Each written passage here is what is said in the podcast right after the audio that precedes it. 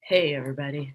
this is Life on Zoom with rowdy children and a deacon and someone preaching. So, good morning, guys. Um, for those who don't know me, my name is Mallory Ruark. Uh, I'm a part of the College of Preachers here at the table. Um, one aspect of being a part of our community is that we learn to gospel one another. And the College of Preachers is one of the ways that Father Matt and Father Ben have leveraged their love and wisdom on our behalf to learn and grow in how to do that. And so, to the familiar faces, to the new faces, good morning. Um, let's jump right on in. I um, the spirit is falling over here, and so is my allergies. So y'all bear with me today. All right. In the name of the Father, the Son, and the Holy Spirit. Jesus walks on water. I feel pretty confident that I could call on any random person here. Um, and you could probably give me a pretty detailed sermon just based off of how many times you've heard this passage. Uh, if you've been in Sunday school, vacation Bible school, this is a go to message. Now, I can't assume everybody's story here, but if you grew up in a similar church setting as me, Peter is numero uno here. Peter's the only one who gets out of the boat. What faith? Uh, he can't get his act together, so Jesus has to do some rescuing here. It's a lot of Peter. Now, those narratives are full of brilliant imagery and teaching and goodness, but I'm going to change our perspective here a little bit. Church, Today we proclaim the good news that Jesus' peace and love is an unparalleled force that battles with ease a troubled, chaotic sea. His lordship defies the logic and rules of this world, and you are invited to take his hand into his new kingdom reality. So, yes, there is beautiful good news and all that this passage means for Peter and the metaphors it provides for us. But let's hone in on what's going on with Jesus here. Let's move Jesus to the subject line. So, what does this story reveal about Jesus? Jesus reveals who he is in relationship to the Father. The passage says, when the disciples saw him walking on the lake, they were terrified. It's a ghost, they said, and cried out in fear. But Jesus immediately said to them, Take courage, it is I. Don't be afraid. Now, my theology degree included zero Hebrew and Greek, so y'all bear with me when this Arkansan tries to pronounce it. But the Greek here is ego eimi. It is a Greek phrase that is packed with significance. These are the words the Septuagint uses to translate the Hebrew name of God revealed to Moses at the burning bush. Exodus 3, verses 14, God says to Moses, I am who I am. This is what you are to say to the Israelites I am has sent me to you. Y'all, Jesus is, Jesus is either who he says he is, or he done mess up real bad in the heresy department. this is a big deal. This guy is God, or he's a lunatic. Jesus has made connections about who he is in relationship to God before, and he's done miracles but now he's walking on water. More on the significance of water later. But, friends, this is good news for us. One of our discipleship axioms here at the table is God is like Jesus. Let that wash over you for a minute.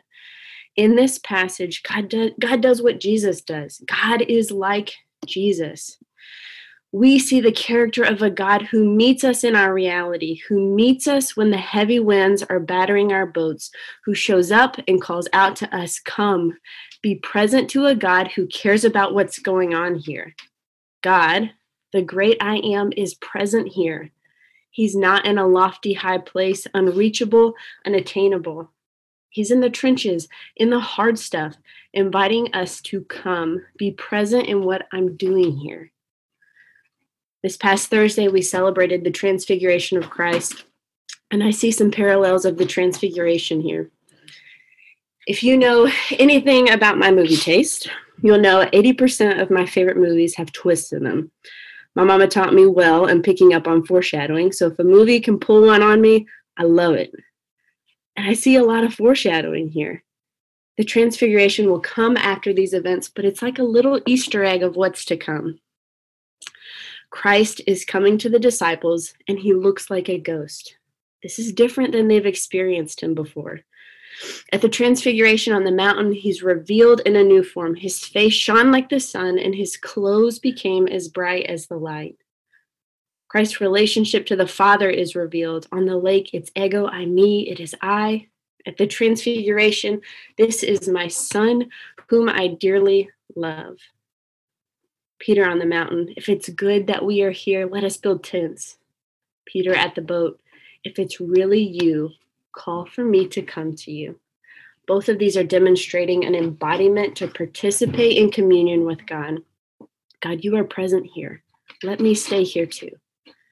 Christ's response in both is a call to presence with Him. On the mountain, it's get up, don't be afraid. On the boat, it's don't be afraid, come. This is an Easter egg of good news to come, and still good news even before the transfiguration, death, and resurrection. I am who I am. Look and see how I and the Father are one, and how you are invited to join in this new kingdom reality. Church, today we proclaim the good news that Jesus, peace, and love is an unparalleled force that battles with ease a troubled, chaotic sea. His lordship defies the logic and rules of this world, and you are invited to take his hand into new kingdom reality. So, this story reveals who he is in relationship to the Father, and it also reveals Jesus and his kingdom dynamics. Y'all, men don't walk on water. this is a miracle of nature, but it also hints to something even more important here. Jesus will, and now in hindsight of this story, has conquered death, destruction, and evil. In Hebraic thought, water is more than just a physical reality. Karl Barth once said, Water in the first biblical creation story, it is the principle which, in its abundance and power, is absolutely opposed to God's creation. It is a representative of all the evil powers which oppress and resist the salvation intended for the people of God. For those of us 2,000 years later, the water here is the McDonald's ball pit in the 90s. You know the one, the one laced with all the heroin needles. For those of you that got to skip out on that rumor or lived abroad, rumors circulated quick that drug addicts were using needles in McDonald's ball pits, and supposedly children were finding them and getting stuck by them, all these leftover needles. The fear and evil and chaos embodied in a 90s mother upon hearing that rumor. Multiply that by a hundred, by a few generations, and that terror that lurking evil. That's the feeling the author in the Hebrew mind would take in when they're reading or hearing these stories about seas. Y'all, it's the feeling of taking a March 2020 grocery aisle. Evil in danger and sneeze spray lurking around every corner, around every aisle. Tumultuous, windy seas are no good. Now, there's quite a few fishermen among the disciples. So I have to believe these people have been in this situation before. Never fun, but they know what's up. I have to believe at least one of them is like your weird old grandpa that's pestering you to come watch the tornado from the front porch. This isn't their first rodeo. But the text writes that they were terrified part of me wonders if when they see and recognize Jesus, but as a ghost like figure, if they aren't terrified because they thought they'd been batting for the wrong team. If evil hangs out in the waters, if John the Baptist has just been beheaded and Jesus was just given the cold shoulder in his hometown visit, now he's hanging out on the murky deep. This doesn't look so good. They've just witnessed the miracle of feeding the 5,000, but isn't that just like our human nature to see something new, take a few blows, and think all must be lost? Y'all, this is why ego, eimi is even more powerful. I am he that conquers and settles and walks all over evil, death, and destruction. It is I. Church, today we proclaim the good news that Jesus' peace and love is an unparalleled force that battles with ease a troubled, chaotic sea. All right, let's go back to that men don't walk on water. Jesus is the king of brilliant, if you blink, you see him reveals.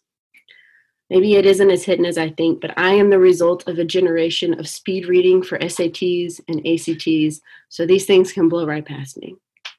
He is revealing here a new world, new principles. He is flat out showing, I am not of this world. I do not operate like you do, but come, be a part of what I'm doing here. New principles, new imagination are yours for how we live a life with Christ. Who has even fathomed trotting across the sea? We are invited to live in the logic and rules of that world. Church, we have been invited to enter into his new kingdom, not on our own merit or faith or works. Think back to Peter now. The only way Peter can enter in this new reality is through Christ's rescue. We enter into this new world through Christ's rescues, and church, you have been rescued. His lordship defies the logic and rules of this world, and you are invited to take his hand into new kingdom reality. Friends, so if God is like Jesus and he brings peace and love and he's created and invited us to new kingdom realities, what does that mean? It means when the world is on fire, when countries blow up, when we feel trapped in our own world by a virus that shows no end in sight, there is peace beyond what our minds and hearts can fathom. There's new imagination for how we operate. It means community banding and praying together to advocate for the world and to love each other in creative ways. It's walks together, front porch hangs, Zoom hangs, it's back porch haircuts with Alicia, it's swim lessons with Nancy, it's outdoor on the lawn church gatherings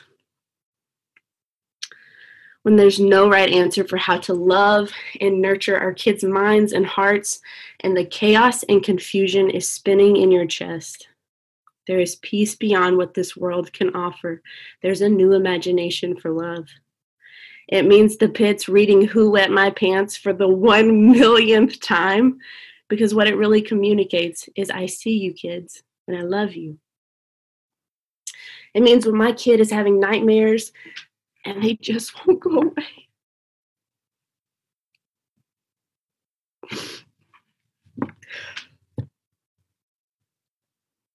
It means there's still very present love.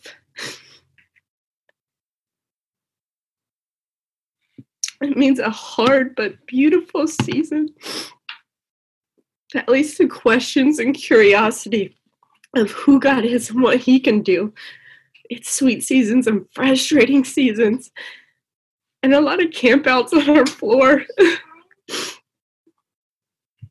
but it's embodied participation with the Father to disciple my kiddo. It's no longer my responsibility to manipulate her to serve the God I serve. It's new kingdom imagination. Church, where do you need the I am today? Church, where do you need unparalleled peace and love today? Where do you need a new kingdom reality, a Jesus reality? Jesus reveals who he is so that he can offer a come to you today. Jesus is present and at work in your life, and he is meeting you where you are. Church, Today, we proclaim the good news that Jesus' peace and love is an unparalleled force that battles with ease a troubled, chaotic sea. His lordship defies the logic and rules of this world, and you are invited to take his hand into his new kingdom reality. In the name of the Father, the Son, and the Holy Spirit. Amen.